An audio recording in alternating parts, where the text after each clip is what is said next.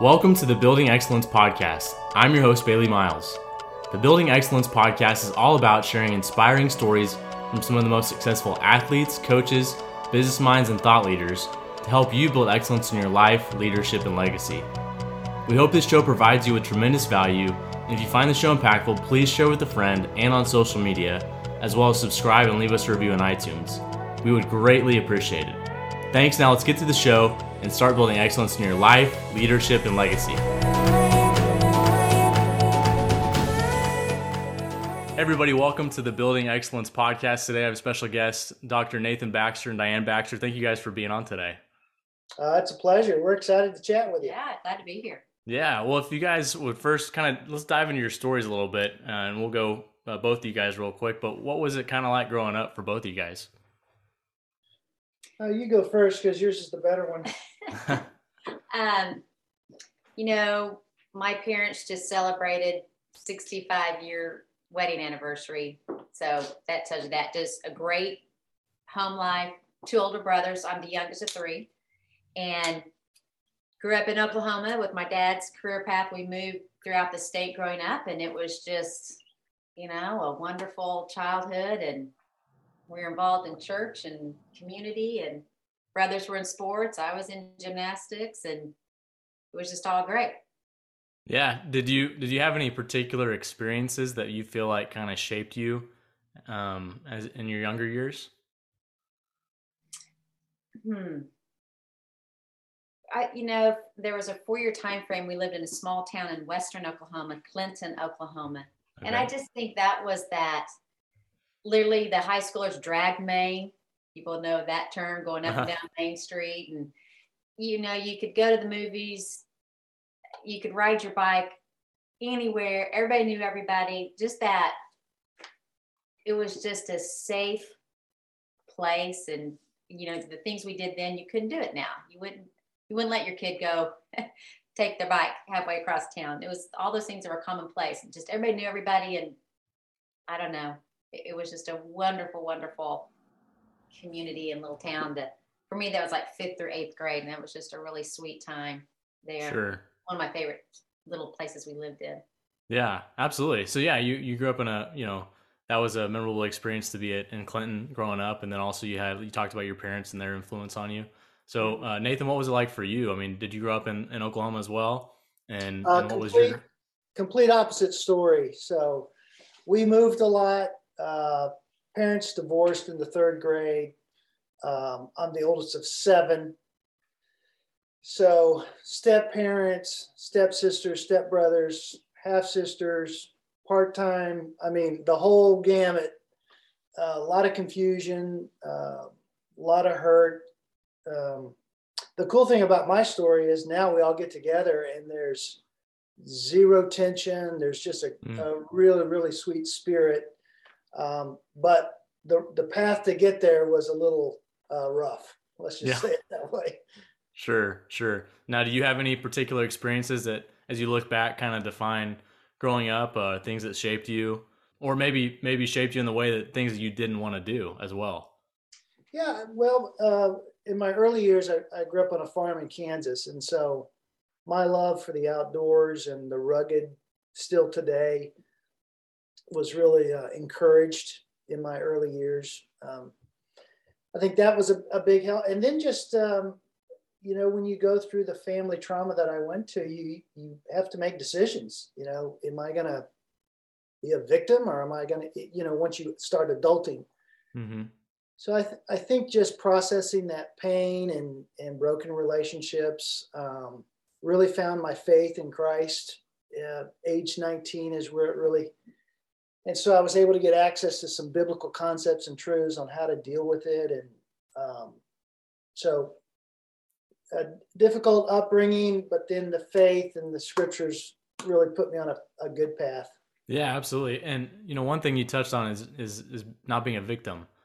You know, how if you look back, what enabled you to not have a mentality of, well, this is the way it'll be, and this is instead of having a victim mentality versus like saying, you know what, I'm gonna I'm gonna total do a 180 and then go a different direction. Yeah, and I get asked that question a lot when I'm doing coaching with mm-hmm. people who kind of share my background. Uh, the concept of forgiveness is is the only way. It was been my experience on the only way out of victim mentality, where I just release you of anything that you owe me, and um, that really freed me up to go on about my life instead of stay staying stuck in the past. Uh, doesn't mean I want to hang out with you, but to some people, but uh, that's how I explain it, just to keep it simple. Yeah, forgiveness is powerful, and um, you know, you touched on your experiences. So, you guys ultimately, where did you guys meet at? Well, complicated. Which yeah. which story do you want? The accurate one or hers? Uh, the very yeah. first time we met was my high school graduation that evening. There was a neat group of friends, and we all met at what was Nathan's dad's house. He has a sister my age, and we were graduating together. We okay. just needed a place together with all these neat kids. And so we went to what was their home, and Nathan, his best friend, um, played the, you know, did the DJ. They were like the DJs for us. And I met him that night and really don't remember it because I was just excited to be with my friends and I was dating somebody at the time. And so, so he, he wasn't a memorable DJ then. not a memorable DJ. So then that fall, I go up to OSU for my freshman year where he was already up there and I kind of met him again up at OSU. And that's, that's where we really got to know each other and became friends and dated a tail end of my, both of our OSU years. But. And, and I had the opposite story, which is I met her in high school at my sister's party and she made a major impact on me and I couldn't get her out of my head uh-huh. so it was it was a little bit of a bummer. A year or two later, I had to reintroduce myself. yeah, she didn't know who I was, and she's the only one I thought about. You know. Uh-huh. So. yeah, that's awesome. You know, this is my first time to do a couples podcast together, so it's fun to hear both perspectives. um, so anyway, okay, so you guys had a chance to meet, and then you get to college. You know, um, did you guys? You both went to Oklahoma State. What were you guys studying? And did you guys have a direction of where you wanted to go after college at the time? Yeah, she was a marketing major. I was a business major. And uh, age 20 is when I, my goal was to be a businessman in the community. But at age 20, I felt strongly the calling to go into ministry. And so I stayed with my major, but I had pretty well determined that's that was my career path in life was to go into ministry. So I became a youth pastor while I was in college, I did some youth internships. And then as soon as I graduated, I became a youth pastor and then kind of went on from there. Yeah, absolutely. Same. What about you, Diane? Yeah, I always wanted to be a businesswoman. Degree was marketing, and I wanted to be a corporate career woman. Um, and thought I would marry a corporate career guy. So that was something we had to work through. Was we really were seriously dating? Was could I see myself married to someone in full time ministry? Because mm-hmm. he knew he was going to head on to seminary after college, and you know, while I grew up in the church, I just I just hadn't envisioned that for my life. Mm-hmm. You know, mm-hmm. marrying in ministry. So one one of the themes you're going to pick up in this interview is opposites. That's true. But opposites attract. I know. I've heard that too. So that that's that's uh that works as well. Yeah, but when they attract, there's this. yeah, yeah. Sure, sure. So obviously, Nathan, you got into ministry, and you guys kind of obviously, Diane, you saw yourself yeah. being okay with that. Uh, as you guys moved out of college, what was it like uh, being fresh out of college? Were you married right out of college, or in college, or when you guys get married? Well, I graduated mid semester, so okay. I began my job immediately.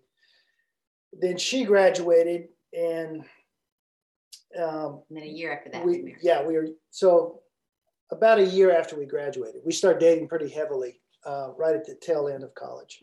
Yeah. Okay. Was it a what was the transition like for you guys jumping into the real world and having jobs and doing things? Because uh, that's very different from being in college and, and dating and whatnot. Um, yeah. So just talk about that experience. Well, I loved it because I didn't have any classes. Yeah. um, you know, and I got to kind of be a leader. I love leadership and um, you know, my my dream and calling was to work for a local church. Uh, when I first got out of college, I was I didn't have any money. I put myself through school. So at the end of that road means you are dead broke. You know? So I went to work for a machine shop because it paid the most. And uh, my goal was to go to seminary, but I, I was completely broke. I'm dating her, probably going to get married. I got no cash. So, machine shop, I, I worked there for about six or seven months. Horrible job, great money.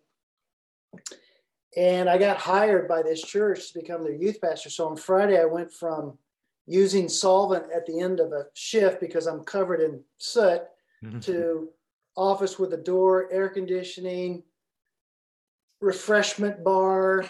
Yeah. it was just this radical shift from blue collar to white collar overnight. Um, uh-huh.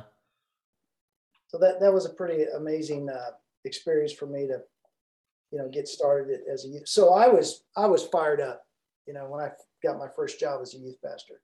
Yeah, and real quickly, I want to dive into your story a little bit on that side of things, where you thought you were going to be in, you know, in business per se, but then you felt called to get into ministry just kind of touch on, you know, whenever someone feels called or, or step, was it something that was uncomfortable to step into ministry or was it a pretty, pretty easy transition to know that you wanted to get in there? Because sometimes that, that change in your direction of where you're going is tough to, to, to change if, if you cannot accept that, Hey, this is something I'd, I'd rather do, or I feel led to go down that road.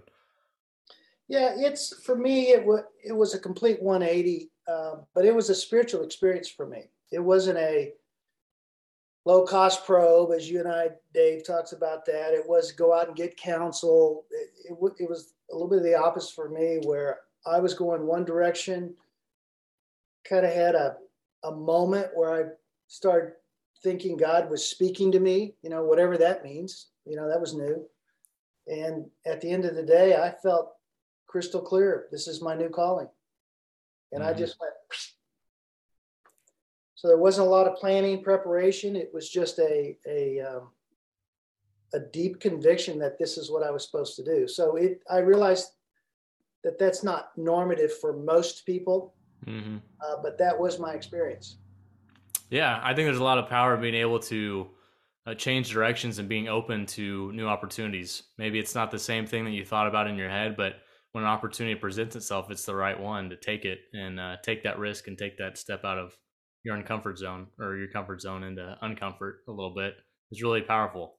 Yeah, so. high school, and college. The one one thing I said I'll never do is be a pastor. Yeah. hey, you know, it's funny you say that because that's been a common theme on the podcast too. There's a lot of people that they never, you know, you can never say never because yeah, yeah. It, it always always turns around a little bit. Um, so that's that's ironic. But what about you, Diane? What did you wind up doing out of college first and foremost? So um, I got a job here in Tulsa, um, you know, in the marketing world with a mm-hmm. manufacturing actually facility. They manufactured butterfly valves. So I was in a very industrial, male dominated industry in the sales, inside outside sales world. But when I graduated and I got that job and took that job, it was of course here in Tulsa because Nathan was in Tulsa and we were like we knew we were going to get married. We were just what was the timing going to be for engagement and all that. So um, I knew I probably had one year before we married. It was probably going to look like that. So I moved back home with my mom and dad with my intentions to just save money for us to have a little stockpile once we marry, you know? And so that's what I did. And so, you know, that was interesting too, because you're used to being in college and having no uh, curfew. Yeah. And I remember I'm back home and my dad wants to put a curfew on me again, like when I was in high school. Uh-huh. that was just, those were some interesting dynamics, you yeah. know, but. Um, I had to leave the house at 10. Yeah. what, what are we, ninth graders? Uh-huh. I think we talked him into let's make it midnight, Dad. Let's uh I can I can be out till midnight. yeah, push push the limit there. so. Yeah. So we're, anyway, we're both college grads asking the dad to extend his curfew to midnight. Uh-huh. Yeah. I was still I'm the baby girl. I'm his only girl, and I'm the baby. Uh huh. Okay. That this was still his mindset, but anyway. So, you know, that was my that adulting shift, I guess. But you know, it was just being for us, we saw wisdom. I knew it was very temporary, but it was a way to financially, because again, he had no money because he paid his own way through college and was just getting on his feet financially. And if I could save, you know, that helped us Mhm. start our first year and start out a marriage with no debt. You had to pay off a little bit of student loans, and we really wanted to start our marriage with no debt. And so those two factors allowed us to do that. Hey, here, here's a fun fact. I was deeply burdened with student debt and my bill was forty-one hundred dollars. okay. I mean, you read in the, you know, you read about student debt north of two fifty now. Uh and huh. Mine was forty-one hundred dollars and I had to sign a promissory note that I would pay it off. Yeah. It Yeah. felt like four million to me. Sure, sure. It's all relative, but yes, yeah. There's a lot of student debt that's quite a bit more now, that's for sure. But it is it is relative. Well, it's interesting. Real quick, I want to touch on a subject. You guys talked a little bit about your story, and you talked about being opposites a little bit. What advice would you give to maybe younger couples in marriage starting out? Well, you, well, you've, you've read our book, right? You've looked at it at least. And Mhm. that really tells the story of us uh, towards your question. That's why I put her personality, my personality, because we are we're very very opposite. Um, and the key is don't apologize for who you are. You're unique. You're different. You're passionate. You're expressive. You're quiet. You're introvert, extroverted. But at the same time, allow your mate to share openly who they are and then say, how can we over time really form a great team while preserving our uniquenesses? yeah, you cannot try and change the other person. Well, you can try. You can try, but it's Yeah. Not going to go anywhere. It's like a not gonna bungee be cord. good. The moment you let off pressure, it snaps back. So there's no Mm. changing. Mm. But Yeah. I, I think that's my that's what we advised both of our sons when they got married is is um, be strong in who you are, but also applaud her and her differences and let her be strong in that, and then form this amazing united front and team. hmm Why do you think it's it's such a challenge for couples today to have really good marriages? You got a- you got a thought, or I always have a thought. so- Well, you start and then I'll. Okay. Well, I'll, I'll start with our Christian faith. Um, we've been married 34 years, 35 years this year. It'll be 35 minutes. So people say, How do you last that long? You know, all of our friends are divorced. Um, one, we have just some great principles and truths that when we lose our way and we, we, we get in trouble, we, we can go, we know where to go back to. Um, that's one thing. And then realizing that the other person's not the enemy. Um, it's just that they're different. And you, you gotta, to have something amazing, you gotta work at it. You know, it, it takes work. Um, I, we had many a night where no talkie talkie. it wasn't happening. This it was not marital bliss. yeah. But I think, uh, you know, you hear the term open communication, but I think communication is is a skill. It's like something you have Yeah. to work on. Being vulnerable to really share, hey, that what you said hurt me, or just I need to share this with you, and then to be a good listener and really study your mate. I mean, he had to remind me, we're still not perfect. Today, I picked up something for lunch and brought it home for us to have. And his sandwich had bacon on it. He goes, honey, I don't like bacon. Like, oh yeah. That, that turkey avocado bacon sandwich I just thought would be great. He's like, I, I don't like bacon. Like, oh my God. 35 years eating 35 bacon. years, I'm still Yeah. But I, I got her down. but he didn't get mad at me. You know, he could have said, How many times do I have to Yeah, that? It- That it- I could have slammed that You sandwich. The you know Nathan oh. 1.0. for So just yeah, just learning how to quickly forgive and not not overreact to things and ask forgiveness. He one of the things he did from day one is if we ever offended each other, I grew up with just, you know, with my brothers or something like, oh, I'm sorry, sorry I did that, or sorry I said that. And you go on. And he's like, no, no, no, no, no. We're going to practice forgiveness and you're going to say, Will you forgive me for, and state whatever the offense is.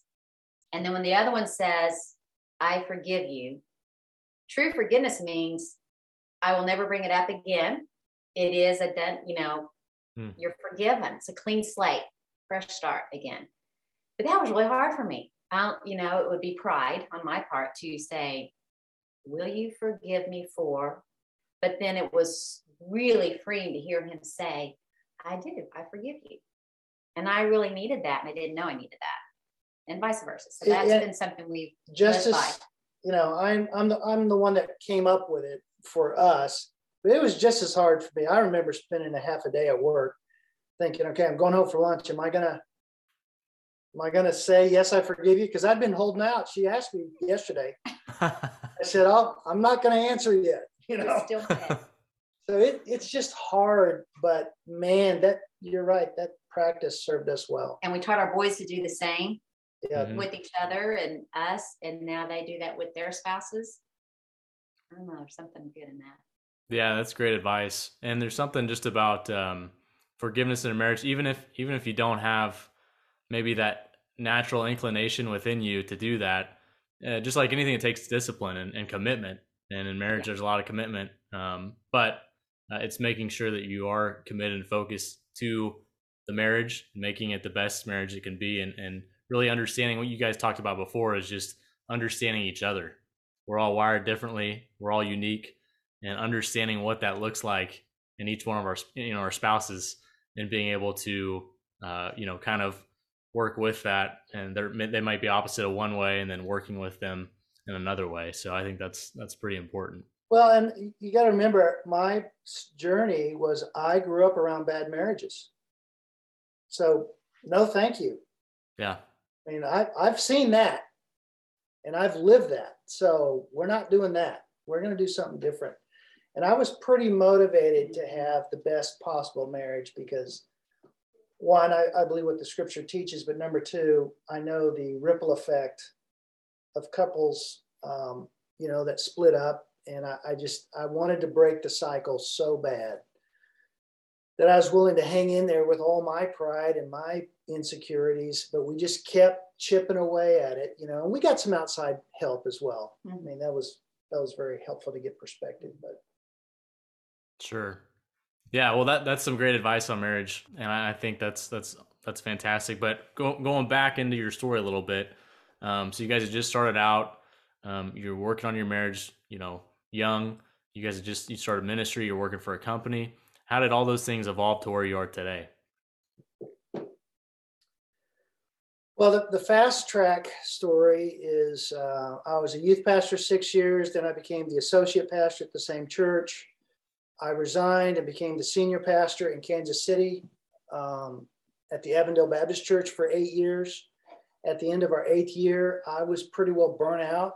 I would I'd completed my master's. I was working on my doctorate, so and two young kids and the good church, but just very, very different from my leadership style and what the church truly needed. And um, so I told her, I said, I, I just, I got to take a break. We took a year off. I was um, wrapping up some other things. We moved back to Tulsa. You finished your doctorate before I left there. Yes. Yeah. So came back to Tulsa and um, in that eight month period, I started reading a book with my former pastor, just sort of, uh, hey, I, I want to get back on track. I want to get my thinking clear. And in those conversations of reading the book together, he said, hey, why don't you come back to work for me again, except be my executive pastor? You don't have to be the lead pastor, you don't have to speak. Um, but I really need sort of an ops guy, um, execution guy, develop the staff. That's what I need because that's where I'm weak. So I came back on, uh, did that for six years. At the end of six years, began the conversation with myself, my wife, my mentor, my pastor of, you know, I don't think this is a long term trajectory for me. I'd been at it 24, 26 years at that time. And I, I just couldn't see myself finishing the back half of my career in the local church. Uh, nothing wrong with the local church, but I want to spend much more time focusing on uh, developing leaders, uh, and mainly in a one-on-one capacity. So in church work, you got to deal with you know financials, business, legal. There's there's all types of things that you have to deal with in addition to developing the staff. And I thought, boy, if there was ever a way I could shed all those meetings and all of those things that are important, but it's really not in my sweet spot and focus on developing leaders. And so it took us two years to figure it out. And we landed on coaching, lead self, lead others. And so we finally got to a place uh, where we resigned and we started uh, lead self, lead others. And for the, the first uh, uh date that we paid Arvest Bank out of our coaching profits was January 2010. and that's a that's a big moment when you've been salaried for 28 years. Every 15 days you get paid, and they make a little investment in your retirement, and they cover your health insurance. And when all that goes away, because you're pursuing this passion, it's hard to eat passion if, if there's you need some money. Uh-huh. So uh, we launched out, and uh, it's you know thanks to God's generosity, it's just been an incredible ride for the last 11 years. Yeah, and and that's as you're yeah, yeah, that's great. But as you're kind of evaluating all those things, the things you didn't want to do within ministry and the things that you were good at and you did want to do, how did you identify those things? And, and I know for sure you talked about having a mentor around you. Were those or did you have mentors around you that helped you identify those things? Yeah. So Diane, my pastor, and a guy named Dave Jewett, which we both know. So uh, all three of them began to send messages to me that when you do this, you come alive, you're really good at it, and you're developing a reputation that your, your batting average is pretty good. Uh, these other job functions that you're doing, you're good, but we can we can find somebody else to do those. But what you're doing is very, very unique. And so they began to affirm that so then the next question became, well, how do you monetize this? Because this was just a passion of mine. Mm-hmm. Meet with leaders and help them get better. I mean, how do you monetize that? And so I began to explore the world of consulting, which was brand new to me. I didn't know anything about it. Um, I actually hired a business consultant to help me evaluate my my offering to the market helped me get organized, uh, gave me a pathway forward on how do you actually put a shingle out there. Um, so without them, especially her really saying, I think you ought to try it. Uh, the other factor we had is we had two kids in high school and they were headed to college. Yeah. years. And yeah. so timing was a little, little off, you know. and it was right at, it was, it was 2010. Well, you know what happened in 2008? Yeah. So, so just to give you a little nugget, uh, we figured out how to monetize it. Uh, and in chapter one, if you read that, it it uh, we figured it out because someone made us take their money. I mean, we weren't charging any forced forced payment, and then that we said, okay, maybe somebody else will pay. But our plan was if we could generate enough revenue at, on a part time basis to meet seventy percent of our salary at the church, we said that's enough of a signal from a business standpoint that if we could suck down our living a little bit and then build the business beyond 70% and we hit that within four or five months. It was it was truly remarkable. Yeah that's fantastic. And and diane what was it like for you um, because you had been successful in business and you're watching him evolve and kind of affirming what he's talking about affirming the things that he was really good at you guys take the step of jumping into uh, something that you feel led to do. What was that like for you? Well, I loved it. I had been telling him, I think I, I really, long before you thought about even maybe even thinking about this, I was the one saying to him, because when you see your husband um, in his, when he was those tail end years of ministry, not enjoying it, it wasn't a, a green light got green light, yellow light, red light. You know, it was not, it, and you just see them. I knew there was more in him, and they weren't even tapping into what he could do and could offer and his strengths. And like, honey, there's there's got to be something else that you wake up in the morning and you are excited to go and do. And I I believe there's so I was just the biggest cheerleader. Hmm. I, I was one that kept encouraging let's think outside the box what could that be what could that look like I was making money with my sales career. I'd left the, that company was in a sales organization. I was doing great in that. So we knew we had that income.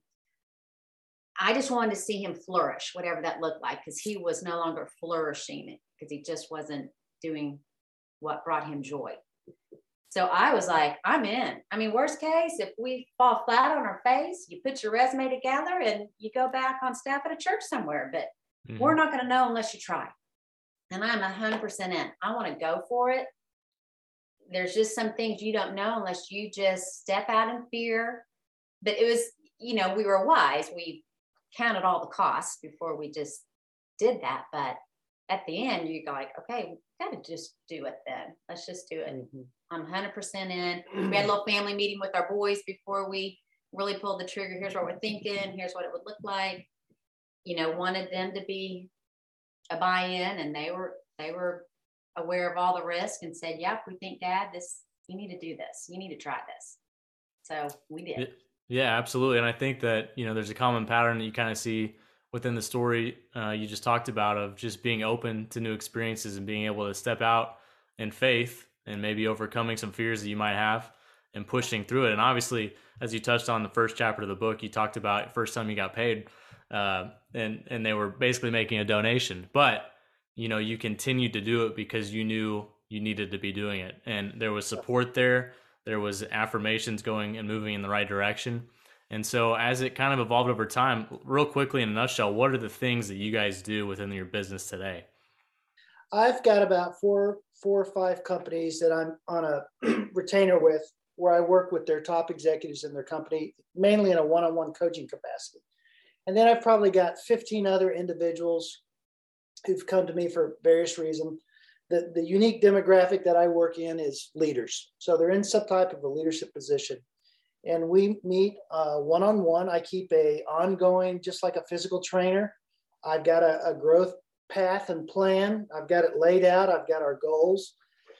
And so for every person I, I that gets in front of me, I'm looking at their uh, professional development plan and we're talking about it. I'm giving them new exercises to do. We meet for about 45 minutes.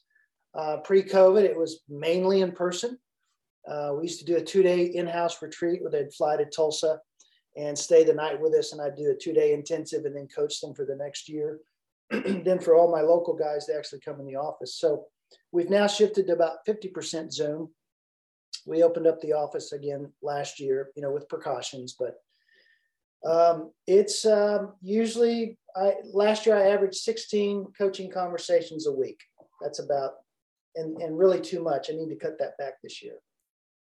So if you if you sit in our living room, you'd see four or five people walking through our front door every single day. They come in, we sit down, we give them a snack and drink, and, and we get at it. So yeah. that, that's that's what it looks like.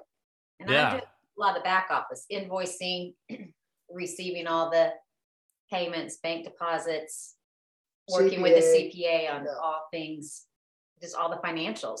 So we say I'm chief financial officer, but that also stands for chief fun officer. So I get to plan the vacations when we yeah. take a break. It's there a you go. Bit, That's the best job right there. CFO means two things for me. Just uh, a little uh, business owner hack be careful if you give her the money and the authority to plan fun. Yeah. There's no breaks. There's no check and balance. Uh huh. I like that job. yeah. I mean, whoops. That's great. Well, you know, you guys have you work with so many different people, but what are the things that you know you've seen that you know maybe hold people back from their potential? I know potential is something you talk about a lot in what you do, but how do you help people identify that and push them to achieve and maximize their potential? Well, one, you got to do some self analysis. So we've, we've, we've talked about Dave Jewett, your1degree.com. Hop on his website. He's got free resources and begin the uh, uh, a simple process of, of just understanding yourself. And, and part of the first step is to have the courage to be honest with yourself. Uh, so when I engage a new client who's stuck, who is plateaued, or maybe he's even having some disruptive problems on the uh, on the work front, the first thing I have to help them do is, do you know who you are? And you cannot believe the work I have to do to finally get this guy to say, "You're right. This is what I love. This is what I'm passionate, or these are this is what I would love to do with my life." But it takes a while to get honest uh, because we're busy. Um, a lot of most of my guys are 40 plusers, so they're sort of mid career, which means they've got two or three promotions. They're making pretty good bank, and they don't like what they do, but they can't just you know quit because they're being paid enough. And so working through um, the courage to figure out who God made you to be, and and don't apologize for it. Now don't don't make any decisions yet, but let's get a baseline to work from that what are the unique resources he's given you what are the unique ideas that you have and if we could completely resource you what would you do and why and sometimes it takes me four or five months to work through that question so i think that's the starting place is the to do the work to get to know yourself god worked pretty hard to make you unique so why not take some time and, and repay respectfully um, back to him who made you unique by figuring that out. And once you figure that out, then you can say, all right, so now what do I do with this? And that begins sort of a second conversation. Um, of course, I'm going to advocate for the use of coaches and mentors because it's very hard to do self discovery without someone to bounce it off of once you think that you've made some headway. So it's really good to work on yourself and then go chat with someone and see if they'll validate or maybe give you the next thought or something like that. So, and then at some point, um, you got to revisit Mr. Courage again because you, you're giving yourself permission or courage to figure out who you are. Now you've asked the so what do I do question and when you finally land on something then you have to have the courage to go do it yeah. and you don't have to change careers like i did so i've probably helped a hundred guys come up with uh, ways to fulfill their identity outside of work so you don't have to necessarily change careers uh, and then i've helped some guys completely do what i did you know their second half they really shifted um, to a different career. Yeah, and courage is powerful. You got to have the courage to be able to be honest with yourself, like you said, and ask those questions, and then have secondary courage to move into that and not just sit. You know it, but you got to move into it and have some action on that. But it's something that is really interesting. Is there's a lot of people that feel stuck in what they're doing, as you just touched on, and I mean, you touched on some of the things, but why do you feel like so many people feel stuck in a job? or profession or whatever it might be, or even maybe a relationship too. Um, and how do you how do you continue to work through that on top of asking those questions? Well, I thinking I think being stuck is a real gift um, because something's wrong. It's like a low grade fever. They can still go to work every day and they can sort of get up for the moment and but something's wrong and you know, when they're quiet with their own thoughts and and they say, "Man, I, I really don't like this job or whatever. I'm stuck." That's a gift to admit that that surely this isn't all that God was thinking when He made me, because this is a much heavier lift than it should be. So I, I think seeing being stuck as a gift because uh, go ahead and say it. This is not your best life. Hmm. Okay, good. We got that out in the open now we can do something. And Diane, real quick, you you know you were in, in sales and, and very uh, you know did very well in that. did you feel like you were kind of in your skill set within the, your work at the time? Yes. Yes. So you had so basically my point is that you had you were kind of living in the skill set, and yep. Nathan, you were kind of in something where you didn't necessarily it wasn't totally fulfilling you, and as you transition in, transition into that, it's just kind of interesting those perspectives as you guys had a marriage and we're seeing both each other one doing well and one maybe not doing exactly what they want to do. And then you know today obviously you're, you're doing that. So it's all worked out. But just uh, that's a unique perspective that you get to see. Uh, yeah. Yeah. Yeah because you know her her excitement and you know just the business metrics are going like this yes in nonprofit world we don't use any metrics yeah. you know we're just here to serve uh, but i felt my my spirit and contribution and you know, I love Dave's analogies. I felt like I was hitting singles every day of my life. Where are the home runs? It's yeah. been years since I've hit a home run. You know, that's sort of my terminology, and I miss that. Mm-hmm. And then you, you get to see someone that is doing that, you know, each and every day. Also, I, I love the point that you made. Being stuck is a gift. Mm-hmm. You know, mm-hmm. I, I wouldn't say many people view that as the way it is when they feel stuck. But if you can get yourself to identify that being stuck is a gift, to be able to see, okay, well, if it's a gift, I'm going to figure out why it is a gift and ask ask the right questions to yeah. that.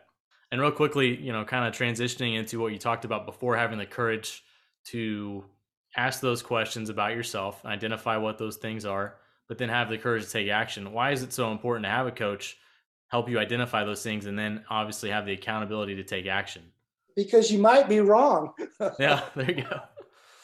You know, a lot of me- a lot of restaurants go out of business their first year. It's because they thought that serving people tacos is going to pay the bills. No, it's the guy in the back room doing inventory and the well they they didn't think about that. You know, so a coach can help you think about all the ramifications of a change uh, because you're you know uh, guys get excited when they go through this exercise and they found their sweet spot and their passion and they start dreaming a little bit and it's like and they forget about the you know the ripple effect of that decision.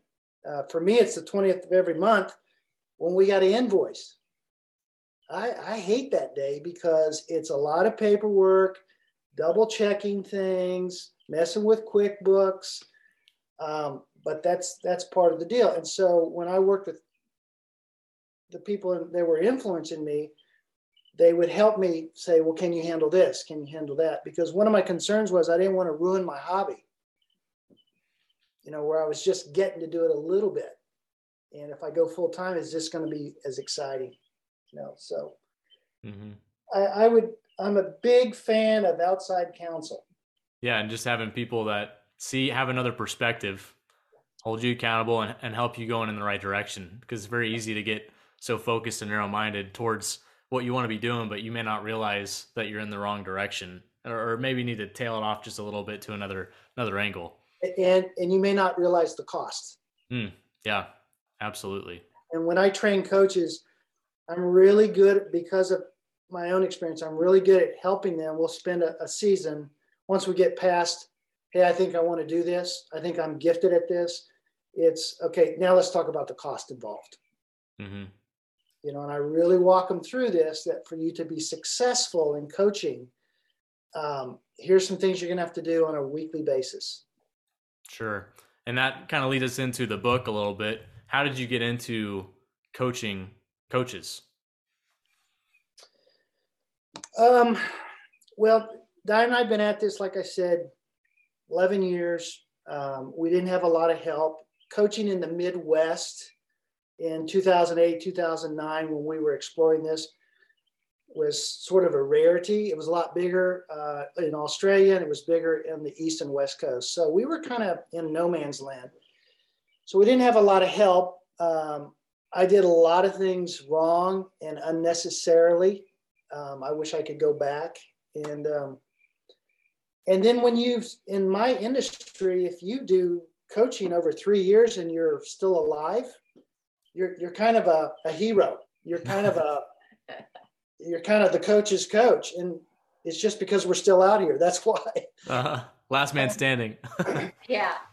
So I turned 60 this year, and so we began a conversation last year about what do we want my, our 60s to be about. Uh, she's a lot younger than me, by the way. Okay. Um, Thank you. I'm not there yet. Yeah. Um, and I started thinking, well, let's let's pretend I only got one decade left of real high energy impact. What do we want it to be? And we go to giving back. And we, we're a big fan of coaching. We've been recipients of it. We've helped thousands of people now. And we thought, what could we do to give back to the coaching community? And it's our legacy piece, like in your mission statement. There you go. We want mm-hmm. to leave legacy. Even we're in into legacy. We are. So um, I started looking around for coaching networks. There's some out there, um, coaching certification courses. And at the end of the day, as an entrepreneur, I said, you know what? I'm just going to do it myself. So we began exploring what would that look like. We came up with the name Real Coaching Success. Um, we laid out a long term business plan. So it's got three legs to the stool. The first leg was write the book. Um, and then the course, and then the, the, we're building the network as we go. And so, what we hope to see happen at the end of the next decade is that we see thousands of coaches that have been encouraged and influenced and resources because of what we're doing. Um, that what I get to do every single day when I'm coaching is I get to participate in life change. I mean, we're talking about real issues. Uh, you know, the doors are closed, it's private, and I'm pretty focused listener.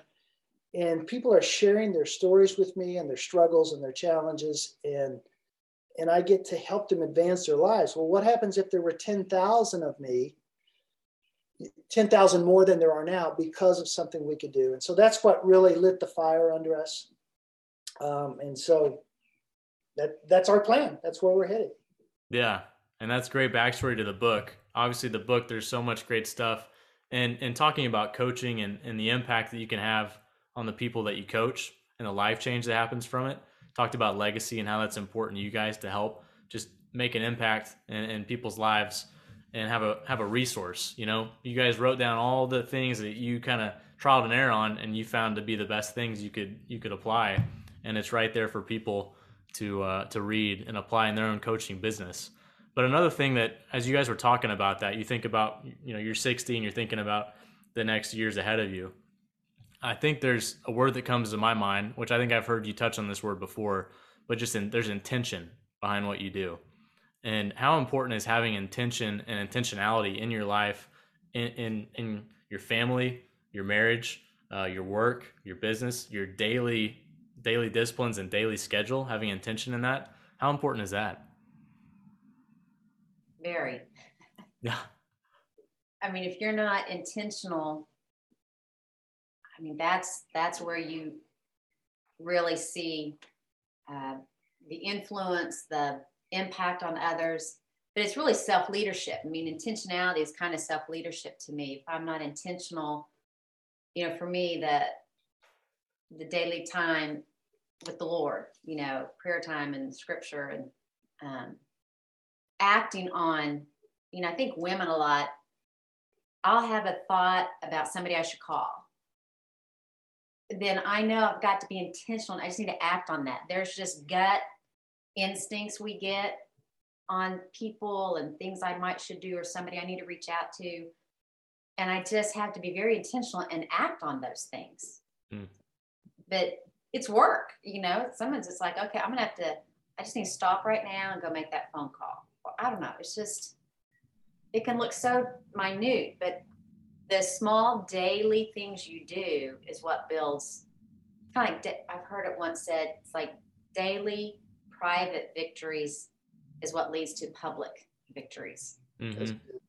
Yeah, and something you just talked about when you feel led to make a pick up the phone and make a call. Yeah. Uh, something that small, something that simple, makes such a big impact. I mean, if you call one of your friends or someone you haven't talked to in a while, they remember that like, oh wow, Diane you decided to pick up the phone, call me. I haven't talked to him in a while, and they people we appreciate those things, and so it's a little little thing like that can make a big impact and being intentional. One thing that will help people become more intentional. Some some of us come by it naturally, a little bit more task and driven. Mm-hmm. Others are much more relational. Um, so if you want to up your game on intentionality, is you've got to think about what does it mean for you to finish your life well. So, kind of the Matthew 25, when Jesus asked those guys, he said, Hey, what'd you do with what I gave you? So, I just take that concept and I ask people, What are all the resources that God has given you? Who do you know? What gifts and talents do you have? What do you own? Uh, what are some of your dreams? I think you should be responsible for dreams and aspirations. You know, where'd those come from? And then saying, um, for you to finish your life well, how are you going to steward these and manage these? Because if not, you're going to wake up, you know, at the end and you you realize you've wasted so much time. Uh, when I was a pastor, I did 55 funerals. And when you do that kind of volume of funerals, you, you kind of learn some stuff. And one of the things I had to wrestle with as I'm standing there at the head of the casket as people are filing by is this guy didn't finish well. I mean, I know his backstory, and he could have done so much more with his family, so much more with his talent, so much more with his resources. You, know, you can't say that because that's not the appropriate venue. But but I knew the story. And I thought, you know what? That's not going to be me. When I finish, I want to be able to say to myself, and I want others to say of me, there's no way he was perfect, but man, that guy finished well because he stewarded everything he could get his hands on that God gave him, you know, for the kingdom purposes. Mm-hmm. So that, if you can sort of, you're you're too young to probably know Stephen Covey's writings. I, I know Stephen Covey. Yeah. Is he back there somewhere on your bookshelf? he's, he's on the bookshelf. Yeah, okay. he made it on the bookshelf. So you know, one of his major concepts that he's famous for is begin with the end in mind. Mm-hmm. Uh, well, that, that's Matthew 25 is uh, the, the, the manager's going to come back and he's going to say, what'd you do with what I gave you? And we want to be able to say, here, here, here's what I did. And he says, man, home run, way to go. Yeah. What about for someone that doesn't even know where to start? Like they might ask that question, but they don't even know where to begin. How do they go about that? You know, uh, I'm I'm not a big fan of this uh, exercise myself, and I tell people that I make do the exercise that say, hey, I don't like this, but you're going to do it. Um, is, is the funeral exercise. So we just go and we plan your funeral, and we say, who do you want to be there? Of course, they're going to talk about family, friends, whatever, and then I'll say, what do you want them to say about you? Because they got to say something. What do you want them to say about you? And if you stay on the current path you're at, will they say that? Mm. So who are, who are the brothers and sisters you need to spend more time with? You know, how do you get how do you need to get more focused with your finances? And, and you can just sort of inventory how do I want to end up? You know, and then I think if you're a person of faith, you can ask God to say, ask him to say, how do you want me to steward my life? you know and am i doing a good job now and, and by asking those self-reflective questions you you can begin to get a vision of improvement or vision of finishing and that sort of fans the flame on intentionality so i, I think you, you never start with intentionality you start with what am i trying to to achieve mm-hmm. yeah and a few quick questions as we kind of wind down how important is discipline when you identify those things, you have courage, you take action, you have people around you that support you. How important is having daily discipline? And how do you how do you build upon that each day? Well, the only reason you need discipline is because you're not naturally motivated. You know, you you don't I, I need no discipline eating quarter pounders. it's it's my favorite. She can she can tell you it's one of my favorite foods of the world. I have to have discipline not to do it. So okay. you got to understand what discipline is there for. And it's it's to help us do things we don't naturally want to do, but they're very important. Mm-hmm. You know, taking time for family, taking time for friends, taking time for exercise.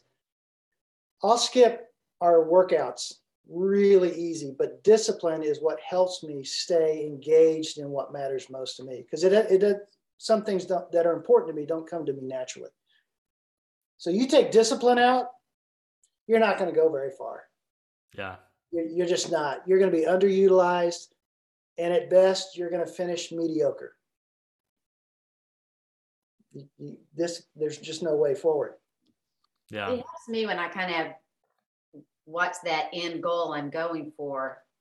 You know, like I'm working out. I, I want to be physically fit. I want to be able to pick up grandbabies, carry toddlers up and down my stairs. I mean, you start thinking about just that my life things I want to be strong and able to do motivates me to do the workouts even when I don't feel like it. But it's because I have this goal that's attached to it mm-hmm. that I really want. So it helps me to do the things. I mean, discipline, like what we're talking about to me, is how do you still do it when you don't feel like doing it? That's or at least that's where I come from. You know, I do not feel like doing boot camp today. Now it helps have a buddy, you know. Yeah. Sometimes I don't feel like like, nope, we're gonna do it. And then there's other days it's vice versa. But uh-huh. um, I don't know. That it is hard. It it's hard. Well, I mean in there's the scriptures it's work. They don't pull any punching when it comes to discipline. I mean, you, you can go to Google and type in Bible and type in the word discipline it's in there for a reason because they're doing us a favor by giving us a heads up, saying there's a lot of things that you aspire to in your spiritual life. They're not going to come naturally apart from discipline. Mm-hmm. So discipline really is our friend uh, because it helps us move towards where we want to go. Mm-hmm. Yeah, I love that because it is you have a goal, you have a purpose of where you want to be, and you may not want to do it, but having to continually push yourself to do that because you know you're going to like the outcome, even though you don't like the the outcome in the moment, right? Yeah, it's it's the classic going. We used to go to the Y downtown at 6 a.m. in the winter. Uh-huh. Going, we hate it. We left. We felt like, don't mess with us. We're amazing. you know. I remember I remember seeing you guys there. I didn't get there when you guys got there. I, I got there right when you guys were done. So yeah, I noticed you were a little fresh as we were leaving. Yeah, I'm I was very fresh, very fresh. So, but uh, yeah, that's a that's a great point. You know, as we kind of wind down, have there been any resources? You kind of touched on some today, but are there any resources, books, podcasts, things that you guys have you know listened to or done that have really impacted you in a positive way? You should tell them about the book you're working through. It's really good. Mm. Right now, I'm reading with my two best friends. We're going through it together called Your One Life by Lance Witt, W I T T. And he's really challenging you. You have one life, own it, live it, love it. It's kind of a sub, which I love. But it's um, really helping you define your purpose, um, getting clarity. He's already talked about courage. But at the end of each chapter, he has reflect reflective questions. And there's about seven questions. And it takes me about two days to think about them because they're so, they're like, oh my gosh, I don't know what I would put on that. And I have to think about it. And we're using it as a great way to have really some good, deep, intentional conversations as best friends. And, and we do that anyway, but this is just a way to have have them too, you know. So that's yeah, that is powerful book, and I'm just three chapters in. A, a great book on the philosophy of time is called Four Thousand Weeks. Mm. And it's a great reminder from a secular, secular perspective about this this whole false concept of becoming more efficient with your time. And he used to be a self-efficiency expert and now he's completely flipped. And so he, he puts his argument in this book. And it is a great way to remind yourself that you've got to get focused and prioritized for you to have a shot at your one best life. Um, and it's just a really intriguing read. Uh, a second one i would recommend is The Gift of Being Yourself by Benner, B E N N E R. I will warn you, it's a deep read. So it's a it's a very thought provoking. It's from a Christian perspective, but it it kind of gets into this this. Uh, it invites you to investigate further the work that God did to make you unique. Um, and so it's called the, the you know it's a self discovery book. Mm-hmm those are two very very different books that I would recommend kind of on this topic. Yeah, I thought you guys were going to say real coaching success, but those those work great too. So well, hey, we actually got that in the screen, so we're we're good. okay, yeah. So as we kind of wind down, want to ask you guys, you know, a little fire round. So um, I'll say a sentence, and you can kind of finish it with a word or a sentence. Okay. You can do anything if. If it's in your hard wiring. I don't think you can do just anything. Yeah. I learned that part. Yeah, we we reject the notion of you can be any anybody you want to be. You can do anything you want to do. Oh, really? Let's test that. If you don't run a 4-2 in the NFL, guess what? You're not going to be a wide receiver. Good luck. I don't need to be an IT. Coach Little League, but you're not out there. Yeah. So that that's great. I love that love means? I'm with you. I'm gonna walk beside you, always believe in you. And then there's just the scripture: love is kind, steadfast. But uh, I, for me, I, my first thought was love is a gift. Mm-hmm. I used to be really, I majored on giving it, and I failed on receiving it. and I had to learn to receive love.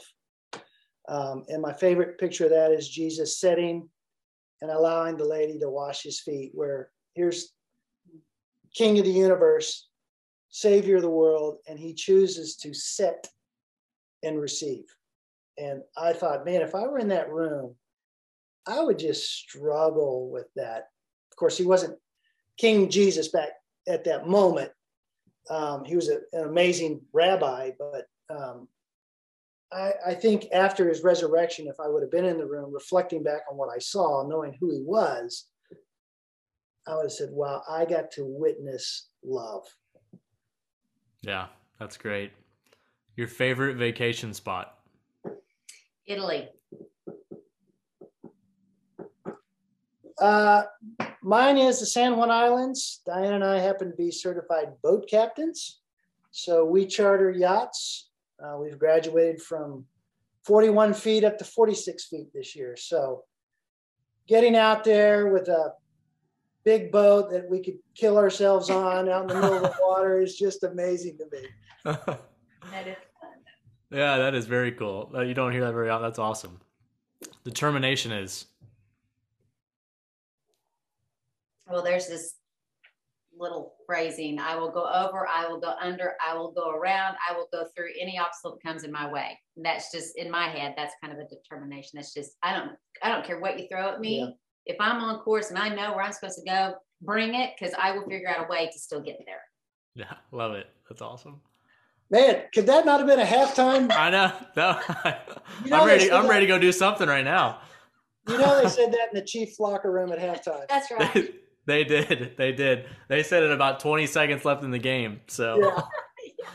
for me, determination is decision. Hmm. That's great. We're done with the fire round. You know, in the final two questions I have for you guys, you know, what is the best piece of advice you've ever received? You are enough. My person, I needed to hear that. Just don't compare. Don't think about your shortcomings, just know that you are enough. And that, that means that means a lot for me. Mine's a little bit similar. It's why not? Why not try it? You know, hmm. I mean, just being asked that question, why not? Which I don't know why not. Well, okay, let's try. You know, just yeah, short and sweet, but it challenges me of, hey, is this something that's really in me? Then why not try it? Mm-hmm. Absolutely, yeah. Those are those are great. Um, this podcast is called Building Excellence. What does building excellence mean to you all? But it's a, it's doing the right thing. It's sticking with it. The I think it's important. Um, excellence is a is an overused word, so I think each man and woman should define for themselves what excellence is. Otherwise, you're, you're going to be listening to other people's scripts. Mm. So you figure that out and then you give your life to build towards that. You know, and you, you own that and it's it's private, it's yours. But you don't take shortcuts. And excellence to me is whatever however long it takes, whatever cost it is, you you still have to put in the work and it's it's worth it. But excellence is there's no shortcut. That that's why I, I love what you're doing here is that you're getting people's stories. So those are little micro movies of people trying to build their own excellence you know mm-hmm. you know you and if you think about looking at all the questions you ask us you you let us build towards our version of what we think excellence is. Hmm. So that's pretty awesome. Yeah, and everyone's story is different. And there's always lessons to be learned, and everyone defines it differently. That's important to figure out what that means to you, what what excellence is, and then uh, have that determination to go after it. So every single day, most likely it's going to be something that you never attain. It's a daily pursuit of of just this constant build to be the best you can be. Anyway, all that. Thank you guys so much for coming on the show thank you for what you're doing. You know, you've you're you're trying to give back. You're trying to leave a legacy that empowers people to help uh, build lives of excellence to help them achieve that in their lives. And uh, you can see that by what you're doing with your company, Lead Self, Lead Others, by the book. You know, um, if someone hasn't read it yet, it's Real Coaching Success. You can find it anywhere, right? Online. Amazon. Um, Amazon. What other way would, would you want people to, if they wanted to learn more about you guys and reach out, what's the best way to do that? Well, we have two offerings. Um, if you need something in the area of personal or professional development, leadselfleadothers.com.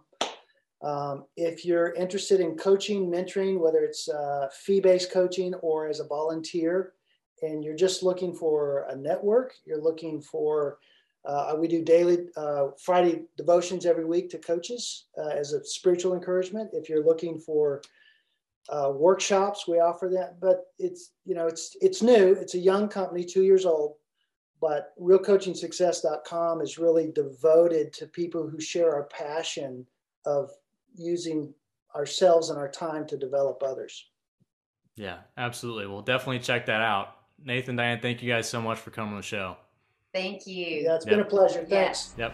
Hey everyone, it's Bailey Miles. Thanks again so much for tuning in. We hope you found value in the show. And if you enjoyed it, we would really appreciate you sharing the show with a friend, subscribing on Apple or Spotify podcasts, writing a quick review, or leaving a five star rating. When you do that, it really helps get the message out and allows more people to hear these stories and help them build excellence in their life, leadership, and legacy. Uh, if you have any questions, thoughts, or ideas, I'd love to hear from you. You can reach out to me via email. It's bailey at baileymiles.com. Follow us on social. We're on all the different social platforms Instagram, Facebook, Twitter, and YouTube. Or check out our website at baileymiles.com. Uh, once again, I'd love to hear from you, so definitely do that. And then thanks again for joining me on this journey. And remember, life begins at the end of your comfort zone.